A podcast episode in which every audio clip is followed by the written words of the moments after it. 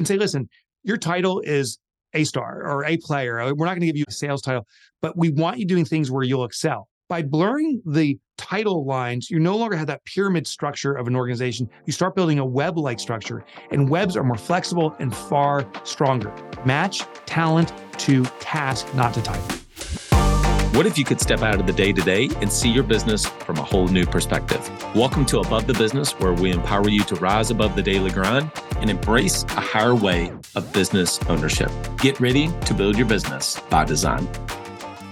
On today's episode, we have Mike Michalowicz. Mike is our first four time guest on the podcast. If you've read any of Mike's books before, we've talked to him about clockwork, profit first, fix this next, and now his newest book, All in How Great Leaders Can Build Unstoppable Teams, comes out in January of 2024. You are going to get so much in this 20, 25 minute episode. Mike and I cover so many different topics regarding leadership, how to get some great players on our teams, how do we develop them, even if they're struggling, how do we develop them into superstars?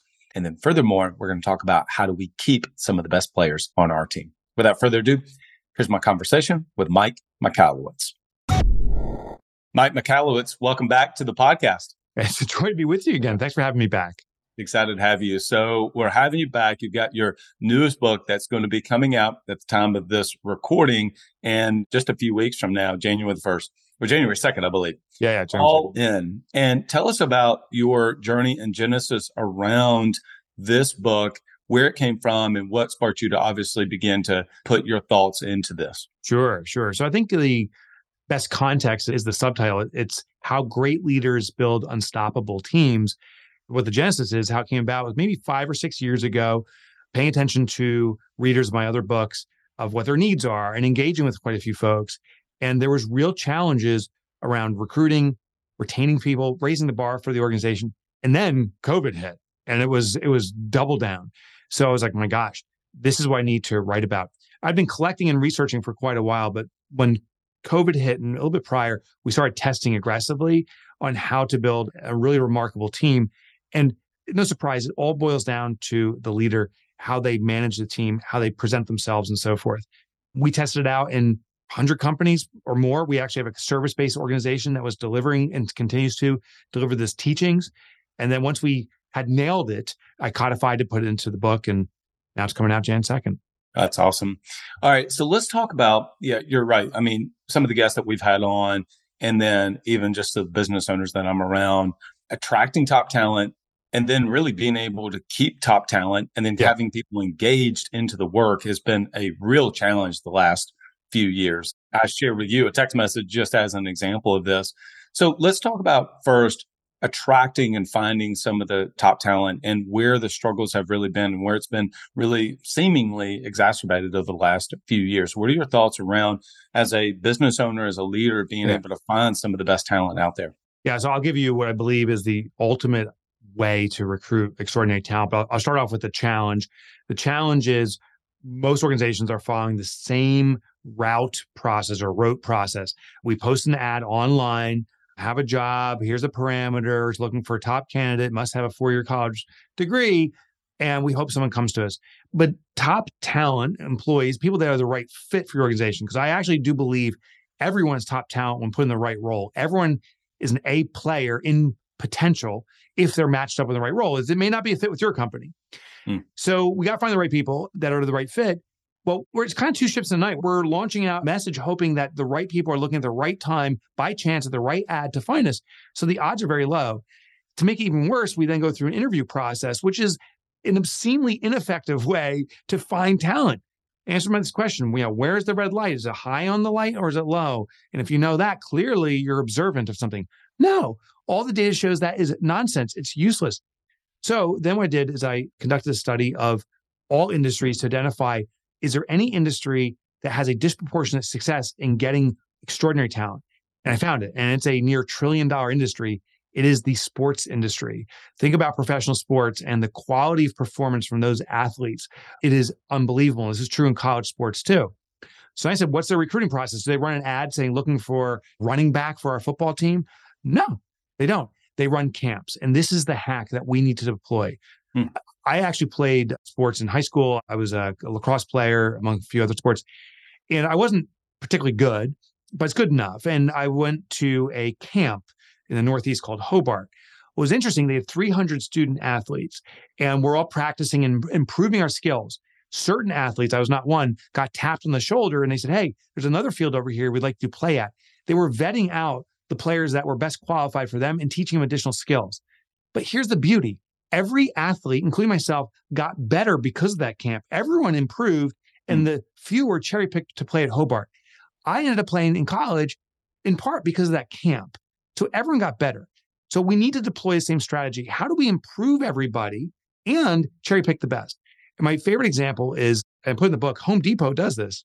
Next time you see we're building a birdhouse kind of thing at Home Depot, bring your child. That's a recruiting camp. What they do is you go there, you build a birdhouse. The Home Depot employees are observing how people are participating. They will tap you on the shoulder. If you participate the most, you're supporting other parents, you're really into it. They'll say, My gosh, you're showing a lot of potential around this. You ever think about working at Home Depot? We'd love to have someone like you. They find their best talent this way. We can do the same thing run workshops, camps, they can be online, in person, demonstrating or allowing people to acquire skill and then cherry pick the people who show you the most potential. They're going to be A fits for your company. Man, what a great, just a different way of looking yeah. at it and using the sports analogy. I'm a big sports fan, specifically college sports. Oh, me too. Auburn football. And so oh, I love it. deal during the summer. Can Auburn get some of these 10th graders, ninth graders, 10th graders that are right. showing potential into their camps. And then they'll recruit them in their junior and senior year to be able to say, like, you're right. Hey, we got this kid on campus. We saw that what he was able to do or basketball or whatever that may be. So that's a great analogy. But then to bring it down into actual business, I never knew that Home Depot did that. Now that obviously makes me really sad because Home Depot never tapped me on the shoulder. it never tapped me. But, but you I built a little race building, car. You got better building a birdhouse. I do want to share something, and maybe it's Auburn specific. The War Eagles run these camps, but they also pull from the transfer portal. But here's what's interesting the kids in the camp are developed to the War Eagle, the Auburn standard. They don't have to unlearn things. It's the kids that come through transfer portal who have all this amazing talent who actually many times have to unlearn mm. certain skills they learned at another school to be acclimated to how this system works. So if you can build someone you generally get someone that's more qualified than having make them unlearn and then relearn. It works, but it's a little bit more difficult. All right. So you used language now a minute ago that I love to use, which is around A players. Yeah. So let's say though that we have some people on our current team. We have an organization of yeah. 10 people and not everybody is an A player. We right. have some people that are solid players. Maybe there's some C players. You mentioned how do you take someone who's struggling, maybe even a D player, and we're thinking about, you know what, we need to replace them to be able to develop them and make them into a superstar or an A player? Uh, what are your thoughts around how we actually do that? Yeah. So let me qualify what an ABC is. An A player typically is someone who sees their role at your company as part of their identity. And that's why they feel compelled to perform at the highest level because it's an expression of who they are. Them and your company is one and the same. A B player is someone who sees it as a job. It's a form for supporting income, but there's not an identity association. It's a source of income. The C player sees it as a necessity. I have to do this. And often it's an evil necessity. So guess who's evil? You. And they can become cancerous to an organization, hence the letter C. So can a C player become an A player? The funny thing is, hell yes. How, yes. Now, this is not true for everybody. And we do need to realize that if we can't help someone transform in our organization, the best transformation is to invite them to work at an organization that can work with who they are. So everyone's an A player, maybe just not with you. How you do this is by deploying psychological ownership. There's research in the 1980s led by a guy named Jon Pierce that kind of got abandoned, and I'm trying to bring it back because it is a gold mine of impact. Psychological ownership is where feel, someone feels that what they are doing is part of them the identity, a player mentality. The example I'll give you is with rental cars, because we can deploy this in our business. Next time you rent a car, look at how you behave with that car. When you get out of that DMZ, lights flashing, spikes go down, you finally leave that place. Mm. If you're like me, I'll do donuts in the parking lot. I'll race up to the light. I'll definitely floor it the second the light turns green. Why do I do that? Here's the rule When we're forced to comply, we will seek to defy. It's human nature. I'm told at the rental place, fill the tank. If it comes back without being full, you're in trouble. Not any scratches, you're in trouble. Dent stings, you're in trouble. Not clean interior, you're in trouble. They don't say you can't floor it. So I will floor it because I'm forced to comply. Instead, what we want to do is if you help through nourishment, people will flourish. If you nourish, they will flourish. It's probably a better way of saying it. Think about the car you own. The car you own, you have control over it. You get to decide when you use it. You get to park it where you want to. You have intimate knowledge around it. You understand how all of it functions. You know the kind of those weird buttons that you would never know, and you can personalize. It. You can put something on the side, the rearview mirror, or something like that.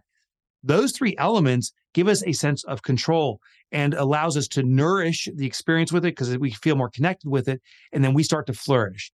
Hmm. We take care of the car we own because of those three elements. Now, here's the greatest irony I don't legally own my car, the bank does. I'm making car payments. Psychological ownership is different than legal ownership. So, when it comes to our C players or B players, or even our A players, if we want them to elevate their game, give them opportunities for ownership. Hmm. So instead of saying, here's what you got to do. And if you fail to do it, you're out of here. And if you do succeed, I'm going to give you more responsibility. That's a comply and defy. Ownership is subtly different, saying, hey, there's many things you can do here. What would give you the most satisfaction and joy to do? Move people toward their natural propensity. If you do this, how could you make it your own? So now we're giving them ability to personalize it. How can you learn more about this so you know it inside and out? That's called intimate knowledge. And where can you take this? What's your vision for it? Control. When we start giving those three elements, people start embracing it. Real quick, I got a practical story. There's a smokehouse called King's Smokehouse down in Texas. The owner, his name is Stephen King. It's a coincidence. He ain't that guy. Hmm. And uh, his employee, Joel, was a C level player, would show up late, was filthy, but he had this guy. He gave the guy ownership over something small. And that's the next key start very small. There was a bar they had, and he said, Hey, Joel, anything here that you want to take charge of that's totally your thing to own? And the guy says, I'll handle like the bar mats and stuff and the straw box. Sure enough, when people pull straws out, they explode everywhere. Steven started taking responsibility because he owned it. He could personalize it. Started to improve not just with that, he started improving other aspects of his life because he had a sense of identity now. Then over time, it was only a few weeks later, they said, Hey, there's this cooler with the soft drinks and beers and stuff. I want you to own that. What do you envision for this, Joel? And Joel's like, you know what? I like to have things organized so the label always faces out. He'd sit there meticulously positioning the labels. So now he had a sense of pride in stuff he owned. Fast forward three years later, Joel is our number one employee. He's the front of store. He manages the entire store for a guy who is incapable of hmm. working just three years later as a C player. It's all about ownership. That's the key.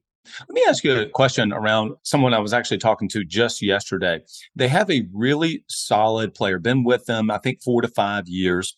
And what he has done is he's moved this person back and forth from effectively a customer service position and then over into a sales position. And so he has used the words that this person is an A player. Yeah. And so he keeps moving them back and forth because he feels like they can do those different things. I think we would all agree being in sales and then being in customer service has very different skill sets. For sure. he's moving them around. And he said, well, she can do this and she can do this. My point in saying this is that I think that sometimes we have people on the team that we really like and that we think that they're capable of things and we put them in a position they can do it. But over a long period of time what is something that we would then have with somebody to figure out yeah. something we can do to figure out long term this is really where that skill set is where they can sustain? What, what are your thoughts around that yeah, because that, that scenario makes me a little nervous. She's becoming a crutch for the organization at a certain Correct. point. She maybe say, What's my future here? I'm ping ponging. That's dangerous. Yeah. What we need to do is ask people what they want, but then give them opportunities to explore. Inevitably, most humans have a growth desire, meaning we want to learn and expand ourselves. The rule here to follow is stop matching people's talent to titles. Instead, match people's talents to tasks. And because many organizations are based upon titles, they do these dramatic shifts, your customer service, and bang, now your sales, and bang, your customer service. Instead, what are the elements of customer service? Maybe the elements are customer communication and follow up. Maybe it's email responding, but maybe it's also data entry and other things. Then write down what you need for the salesperson. Maybe it's closing the hard deal. Maybe it's farming clients. Maybe it's other components. Maybe some data entry there too.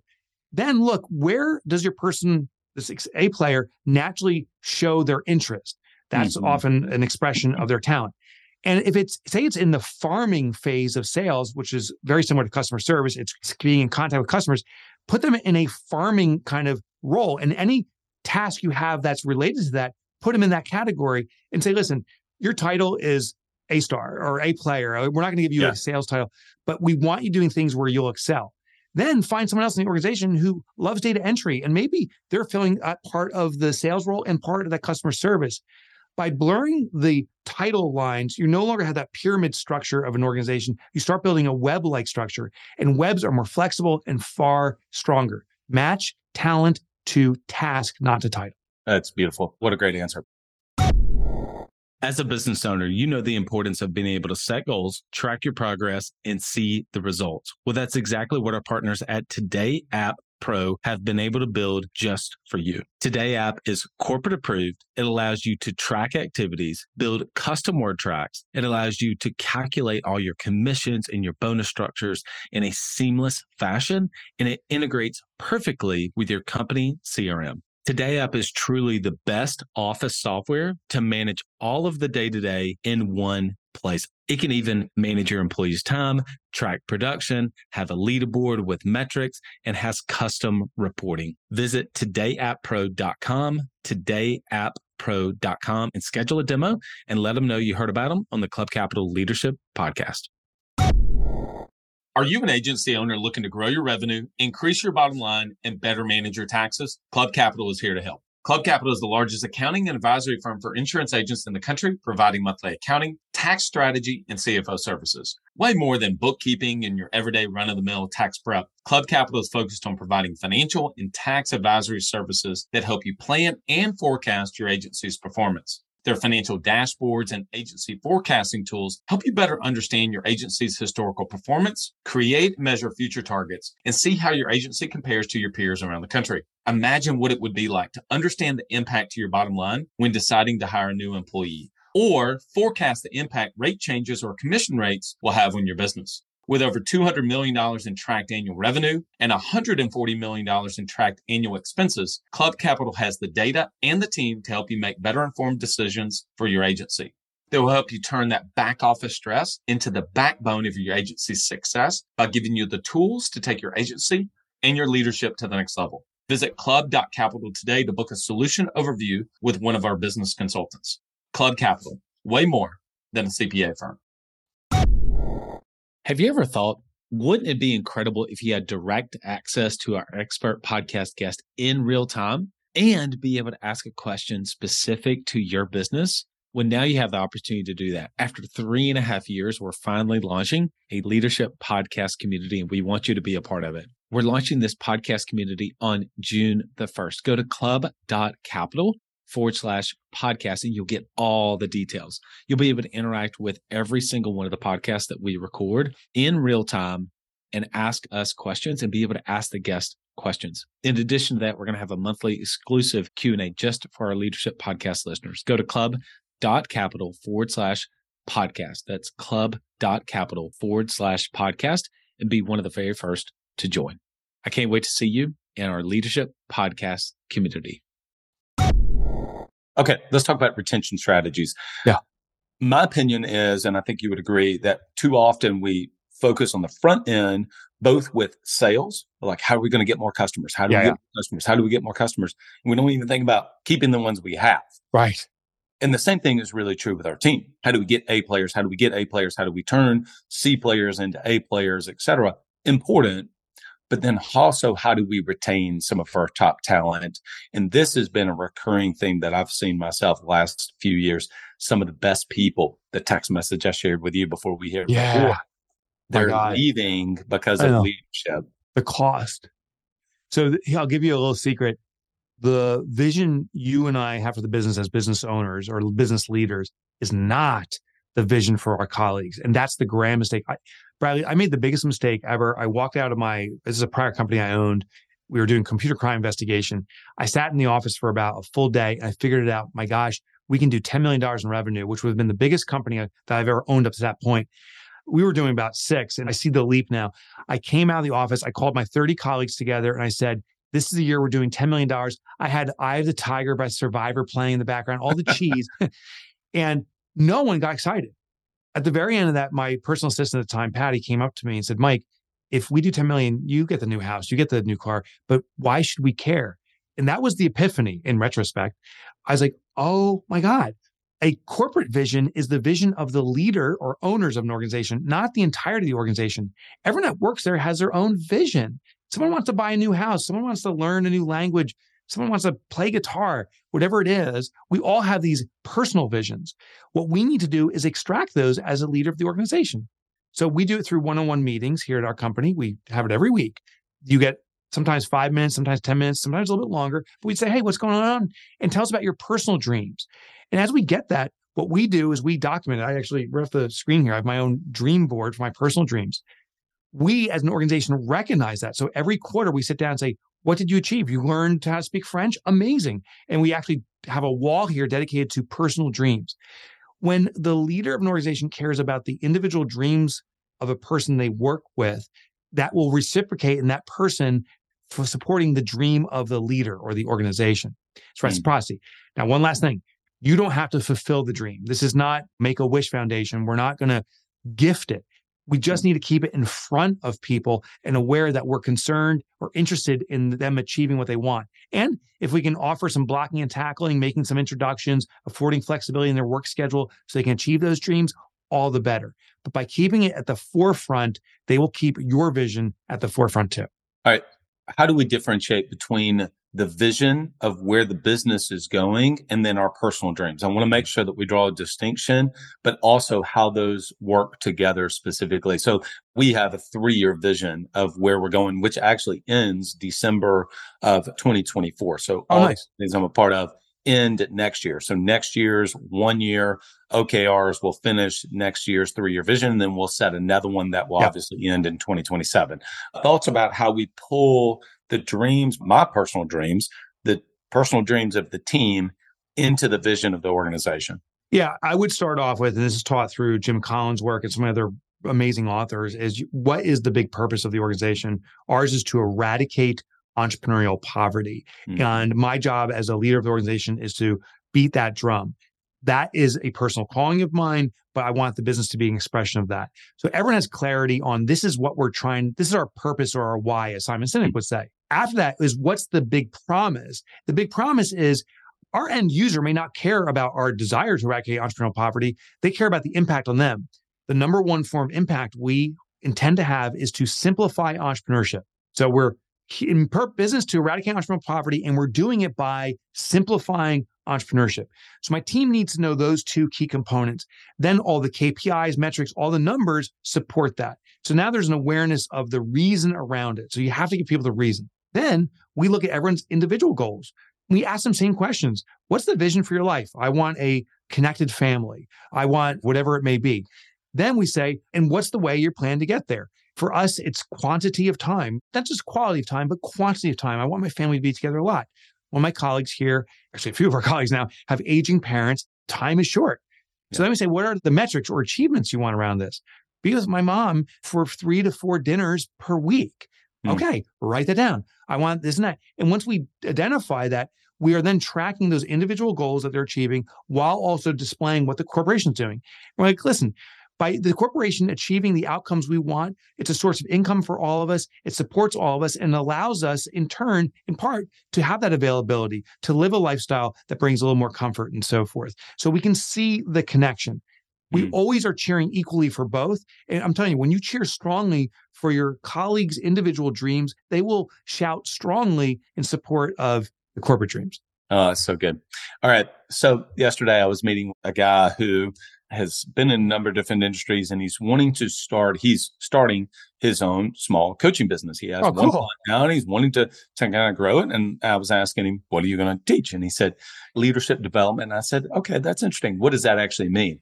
And he really stumbled for a second. He's like, I really don't know. So that tees up that. I said, well, you might want to figure that out a little bit. But this tees up this question you mentioned in the book and talk about in the book leadership that drives profitability. And yeah. given the fact that you wrote the book Profit First, I'm really curious, what do you mean about leadership that drives profitability? Yeah, profitability can be interchanged with sustainability. I focus on small business predominantly. Most businesses are in a check to check survival, and therefore leadership is really sourced out of desperation. And that is not sustainable. It's this constant are we going to make it? And what are the problems? And how are we going to fix this? And we better sell more. It's constant panic to panic, check to check. So, leadership that brings about profitability is leadership that brings about sustainability. And now we can focus on larger goals. So every transaction in the business needs to drive health to the bottom line to the entirety of the organization. I also believe in open books. So our organization, we have open books. People know, except for individual salaries, we don't share that. People know the expenses of our organization. They know the profitability of the company. It's all shared. And every quarter we present it and we actually even do a profit share with all of my colleagues. So everyone knows how we're doing the beauty of this, this candor over profitability and sustainability of business, when the business struggles, and every business does, and we just went through a tough year this past year, but we're a okay, is it brings about a rally. When you're candid about the healthy times, you can also be candid about the struggle. But instead of this ping pong, which is manic, it comes up every so often. We're like, okay, we got to button down the hatches. Things are a little bit tough right now. And the team rallies and says, we got this. And sure enough, we went to a little bit of a slow period we're coming out this final quarter in 2023, going to 2024, perhaps the strongest we've ever been. That actually brings up a question. Last question I'll ask you is someone, this just came up actually again this week. Yeah. Is somebody asked me the direct question is, I just don't know how comfortable I am in sharing some of the business financials. I've never done that before. Yeah. And so for someone who is wanting to have transparency and openness because they said, yeah, my team thinks I make a million dollars a year personally. Right, right, right, exactly, exactly. That's what they think. And they're like, we don't, I don't do that at all. But then they start getting fearful of these kind of things and then they get in their head about it. But where would you recommend the, the mindset behind it and even like tangibly how to just get started possibly? Yeah. Everyone knows the finances in their mind, if you're open book or not. The problem is the in the mind part. So, like you said, if a business does a million dollars in revenue, many employees will default to saying, oh my God, the business owner is taking home a million dollars. They're crushing it. So we all come to a conclusion. It's human nature of what our situation is. We have to. And if we don't disclose it, often it's the wrong case or the worst case. So by doing open books, people mm. know the reality. What's also interesting is you don't have to disclose confidential information. So we package all salaries together. So it's blurred. Admittedly, if someone made the effort, they can go through and figure out everyone's salary. But I find that there's very little motivation for anyone to do that because yeah. there's no quid pro quo. It's not like, what that person making? Is it a dollar more than me? And if that person exists, we need to coach them through that. That's a behavior that's not supporting our organization, or maybe mm-hmm. coach them out of the organization to be somewhere else because that's not the goal of the organization open books, I was hesitant to do it myself, but I started doing it about 15, 20 years ago. And uh, my gosh, it just opened up this strong communication chain. People understand the pulse of the company and have become far more supportive, particularly, and it doesn't happen often, but particularly when there's a tough time, people can see it coming with me and they have a sense of security. The last thing I want to share is Maslow's hierarchy of needs starts off with physiological needs, food, water. The second level is safety needs around finances and other things. Doesn't mean fueling people with tons of money. That's not financial security. It's an awareness of their financial situation and the health of your organization. If they work for it, the financial health of your organization is part of their financial security. Mm. Yeah, that's so good. Mike, I always love having you on. I take Thanks for having me. Two, three pages of notes. People want to connect with you, social, also find out when the book is coming out. Where would you point them to? I would love for them to visit my website because the all in how great leaders build unstoppable teams is there. You can get free chapter downloads that's all my other work. It's right for the Wall Street Journal. All those articles that you have to buy through Wall Street Journal, you can get through for free through my site. It's mikemotorbike.com. You can go to Mike Michalowicz, no one can spell that, but Mike Motorbike, the nickname from grade school. It's the only G rated nickname I ever had, is the site to go to. Awesome. Mike, appreciate you. Hope to have you back on in the future. I'd love to. Thanks, Bradley. I love Mike's podcast because 20, 25 minutes long or so, he gives great, succinct answers to the questions. He gives stories around kind of this anecdotal evidence, basically, of what the topic is that we're discussing. I think certainly the idea of camps, I've never considered that. And so whenever you're I've got to get people to the camps for sure. But the story of recruiting and how sports teams do that, there's some analogies with sports and business that don't always work. This one does. I thought that was great. And then even bringing it to Home Depot, I certainly never have gotten tapped on the shoulder for that. I think also just his how do we define what an A player is? I mean, we throw around A players, but what does an A player actually look like? Now, his definition of A player, B player, C player is interesting. I've never considered that, but that was a key takeaway for me. And then I thought, lastly, whenever you talked about retaining A players and just the people don't care that you want to build a $10 million organization, but what do they care about? They care about their dreams and their aspirations and their vision for the future. And how can we tie our personal dreams to what the business is doing, but also how can we tie our team's dreams, aspirations, and the vision for their future and how they can see the success of the business is able to help them to be able to get there. Love that. I thought that was really fantastic. And pulling that into your one to ones check out Mike's book. Go to mikemichalowicz.com. If you know how to spell his, his full name, you can go to his website there. Got a ton of resources. He's just got so much content he puts out there. Certainly follow him on socials. And I have already truly pre-ordered this book on Audible. So I'm really looking forward to diving in whenever it comes out in January. A big shout out to our podcast sponsors, Club Capital, Coach P Consulting, and Autopilot Recruiting as Mike was talking, I was thinking about autopilot recruiting and how you could run this camp idea and what that would look like depending whether you're in insurance or whether you're in other industries. What would that look like? And you could actually work with a recruiter of autopilot to be able to build this type of camp possibly people have talked about group interviews and i think that that's kind of where i was going but also not even just group interviews, bringing people in to actually do some of the job and then tapping people on the shoulder. And then, you know, you pay them for their time, et cetera. So there's, there's a lot of different ways. And admittedly, since I just heard this idea, I'm not really sure exactly how you go about executing that, but it certainly has my mind spinning. But the point is, is that you could work with someone at Autopilot Recruiting to help you to be able to do that. So go to autopilotrecruiting.com, autopilotrecruiting.com when I was talking to Mike, obviously about developing people, certainly I was thinking about Coach P. And then yesterday I was on a call with one of my team members who's moving into sales. And so when we were having this conversation, this training conversation was about 45 minutes and we recorded it. And I was thinking to myself, man, it is just so important to develop your team members, to pour in. And this came up on a call yesterday. And I say that often, but truly these things do actually come up. So it's ironic how whenever I'm doing a podcast, the things that we end up talking about on the podcast have recently come up. And so I try to give some even stories and anecdotes that support all of you. And when I was got done, she said, Liz said, this was actually really helpful to me because some things are just caught, not taught. And so when you jump on a call with Coach P, some of the things that you get, like you get the word tracks and you get, but you also get the mindset. And if you think about when you're documenting, say, a sales process and how you do things and how he does things, sometimes you need that nuance and you need those kind of little details around the edges and you'll pick that up when you work with Coach P. So go to coachpconsulting.com, coachpconsulting.com. So I was just working with some of our blueprint clients just this past week and we were talking about business financials and it was super surprising to me, but then also at the same time, not surprising at all. So many of them shared with me, you know, I just never was taught any of this. Nome actually sat down with me and showed me how to read financial statements. I don't know how to read the dials, the income statement, the balance sheet, cash flow statement. And if I don't know how to read them, I don't know what to do with them.